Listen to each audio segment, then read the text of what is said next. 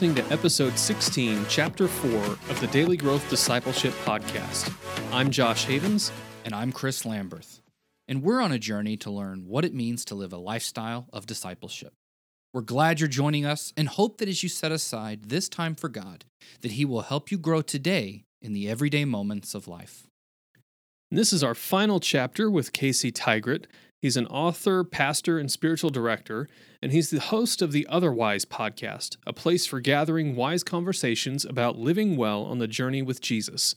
He holds both a Master of Divinity degree and a Doctor of Ministry in Spiritual Formation degree from Lincoln Christian Seminary. He has taught both graduate and undergraduate level courses in Christian higher education, both in the United States and Australia. He also serves as a board member for the Apprentice Institute, a program focusing on Christian spiritual formation located at Friends University in Wichita, Kansas. He's the author of two books Becoming Curious, a spiritual practice of asking questions, and As I Recall, Discovering the Place of Memories in the Spiritual Life, both of these with InterVarsity Press. Casey has served both in rural churches of 25 and suburban megachurches of 10,000. He and his wife Holly and their daughter Bailey currently live in Chicago, Illinois, where he is the theologian in residence at Parkview Christian Church. If I told you that your memories didn't belong to you, would you believe me? Probably not, right? And that's because unless we share our memories with another person, no one else will know about them. But there's been two recurring themes that have come up throughout our conversation this week with Casey. The first one is that we need to give our memories over to God so that He can redeem them through His love and grace. And the second is that we should be walking with someone else in order to process these memories and make space for the Holy Spirit to do this work in us. And today's chapter is all about how we can combine both of these practices into one. Because Casey serves as a spiritual director, I wanted to ask him how walking with the spiritual director could help us find Jesus in our own lives. What makes a good spiritual director? What should people be looking for um, if, if, they say, well, I, I don't, you know, my church doesn't have a spiritual director per se, or that's not what their title is? So, how can they go about looking for a good spiritual director? Well, I think there's some character and some practical pieces that are important. A good spiritual director should always listen more than they talk. And they are they are not like a therapist. So people who have gone through helping professions or had helping services before, spiritual direction will seem kind of odd because a spiritual director's job is really not to give advice and not to solve problems, but to really ask as many open ended questions as possible that draw the directee back to what God is doing, what God has done, and what they are doing in response. So, one of the things is the, the ability for someone who is able to hold silence for another person. And so, training for spiritual direction, that was probably the oddest thing, is the most odd thing. Let me get my grammar right here. Um, is to be able to hold on to a silent moment that awkward like somebody should be saying something like we're americans somebody should be saying something right now. And uh, just to hold that and let that space sit and just listen for because the good director is listening for what god is saying through the other person what god is saying in them and what the spirit is saying to them. And so there needs to be a good amount of silence there. Uh, spiritual direction is also very prayer centered so every direction session that I do begins with some sort of silent prayer where we, what I call taking taking off the backpack. We lay down the heavy stuff that we've carried all day long and we set it aside for a little bit to be picked up later because it's responsibilities. But we put that down for a moment so that we're unencumbered and we're able to listen well. Uh, finding a director can be difficult. Uh, there are some website resources that I can give you to put in the show notes if you'd like. Uh, some of them are very general and have spiritual directors from all sorts of spiritual traditions. So Christian, but also Buddhist and Hindu. So you know, be, being discerning if you if you want a Christian spiritual director. There also is an evangelical organization of spiritual directors as well, and so they have a database where you pick your state and then you can find a director in your area. But uh, that's it's an interesting thing because it's a tradition and a practice that's starting to come around for churches that are it, traditionally it's been a Catholic practice or an Episcopal or Anglican practice. Uh, but it's coming around now to to more evangelical Protestant churches too. So. Is it something that you have to get certified in so uh, to be maybe especially listed on some of those websites or uh, what does that process look like? I'm just curious yeah to be part of the database you you do have to have certification from some kind of institution that a training institution. So there are uh, graduate schools and undergrad schools that offer spiritual direction uh, degree programs north park university here in the chicagoland area does uh, there are a few other places that do as well and but there are also ones that the one I went to is called Christos and it's out of Minnesota. And it was me and a bunch of people who were, uh, you know, lay leaders or they did something else on the side and they just wanted to have this skill. Uh, it is good to go through a training program mainly because there's so much sensitivity that's very similar to therapy or counseling that needs to be taught. Things how do you maintain confidentiality? How do you you know do a hold harmless agreement? Some of those things are very similar between direction and counseling. Uh, but it is important to have someone who who has gone through some training uh, but that also depends on what you want from them so some people see like a spiritual director slash mentor and they just want somebody who is wise that asks good questions and that's great. You can find that person on your own. There isn't a really a database for that, sadly, but yeah. How did the uh, Lord call you into ministry then? What really led into this? That's a great question. So it leads to memory. Um, it leads to 1997, 1995 summer in Phoenix, Arizona. I was at a, I grew up in the Church of the Nazarene and I was at a youth congress, and it was 121 degrees in Phoenix that day. I remember that. Yeah, you don't forget something like that when the cool Phoenix day. yeah, when, when the pavement is melting underneath you, you don't really forget that. And I had been wrestling with what I wanted to do for a living uh, for some time. And I'd already chosen a school and chosen a major. I, had, I was going to go into pharmacy because I thought I could make a lot of money. Uh, turns out that was a God saving a bunch of people from me because I was horrible at math and science. So, uh, yeah, God blessed so many people by me not slinging pills. Uh, so I was at this service and we were, it was a time of worship and I just felt this, this inward movement. Uh, and I, I kind of knew where it was headed.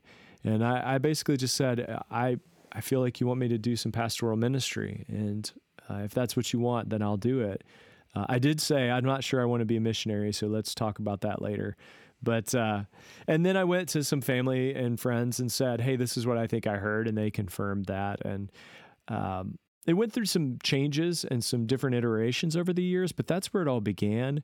And uh, ever since then, I've been I've been doing different kinds, but basically the same neighborhood. I lived in different houses in the same neighborhood of pastoral ministry. Did you have a uh, spiritual director then that helped guided you along uh, the path, or who is someone that you look to uh, as an example of a Christ-like life that you could imitate? I I didn't actually. This is one of the great poverties I think of my development. I didn't really have that person until I got into seminary. So probably until about 2003 or four did I find that person, and uh, it was a professor and he just had a demeanor and a character and an ease of character. You could tell that he wasn't trying to be that way. It just was who he was. And I always joke he, he's the kind of guy that walks in a room and everybody's beats per minute go down like three. He's just a calming presence. And uh, I just, I saw that and I said, I want to follow, very much like Paul said, follow me like I follow Christ. And I said, I want to, f- if that's where he's going, I want to follow that. I want to be where that is, where that's happening. So, uh, so that didn't come till much later, and I didn't really find out about the concept of spiritual direction until maybe in the last ten years or so. Um, and reading some books and and starting to look at my own counseling and conversations and going, I'm actually doing that. I just didn't know it was called that. Uh, so that was really the the step that said, I think you should train for spiritual direction because you're already doing it. Let's just beef up that that gift that God is obviously asking you to use.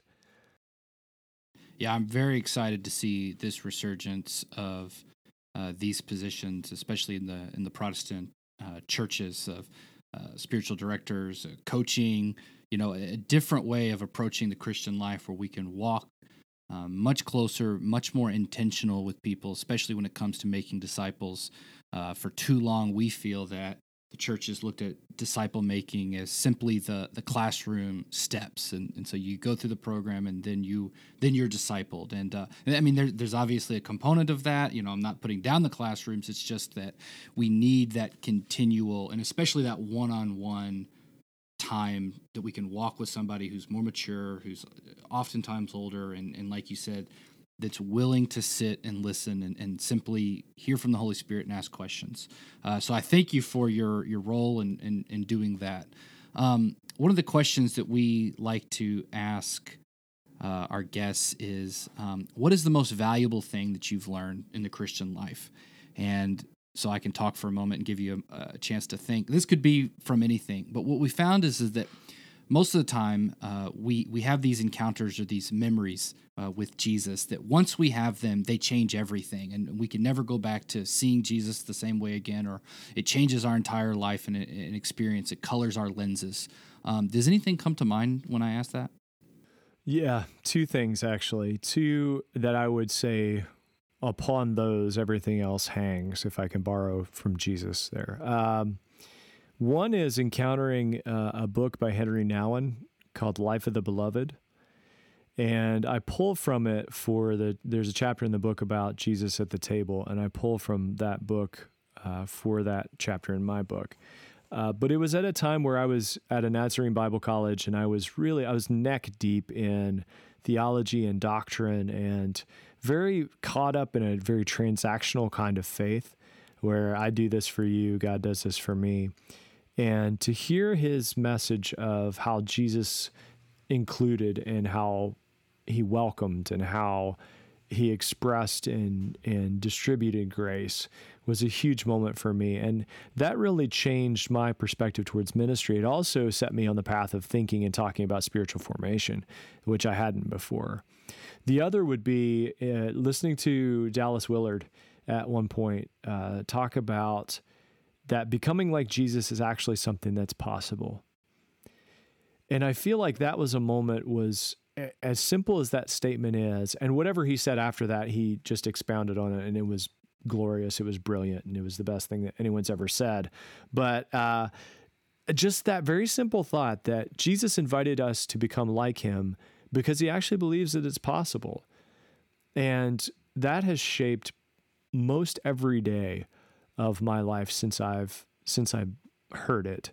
Uh, to think that we can become like Jesus in the skin we're in, with all of our memories and all of our questions and all of our restlessness and emotions and failures, but also all of our weirdness and beauty and goodness. And you want to be a pipe fitter, be like Jesus as a pipe fitter. You want to, you know, be a school teacher. The whole thing.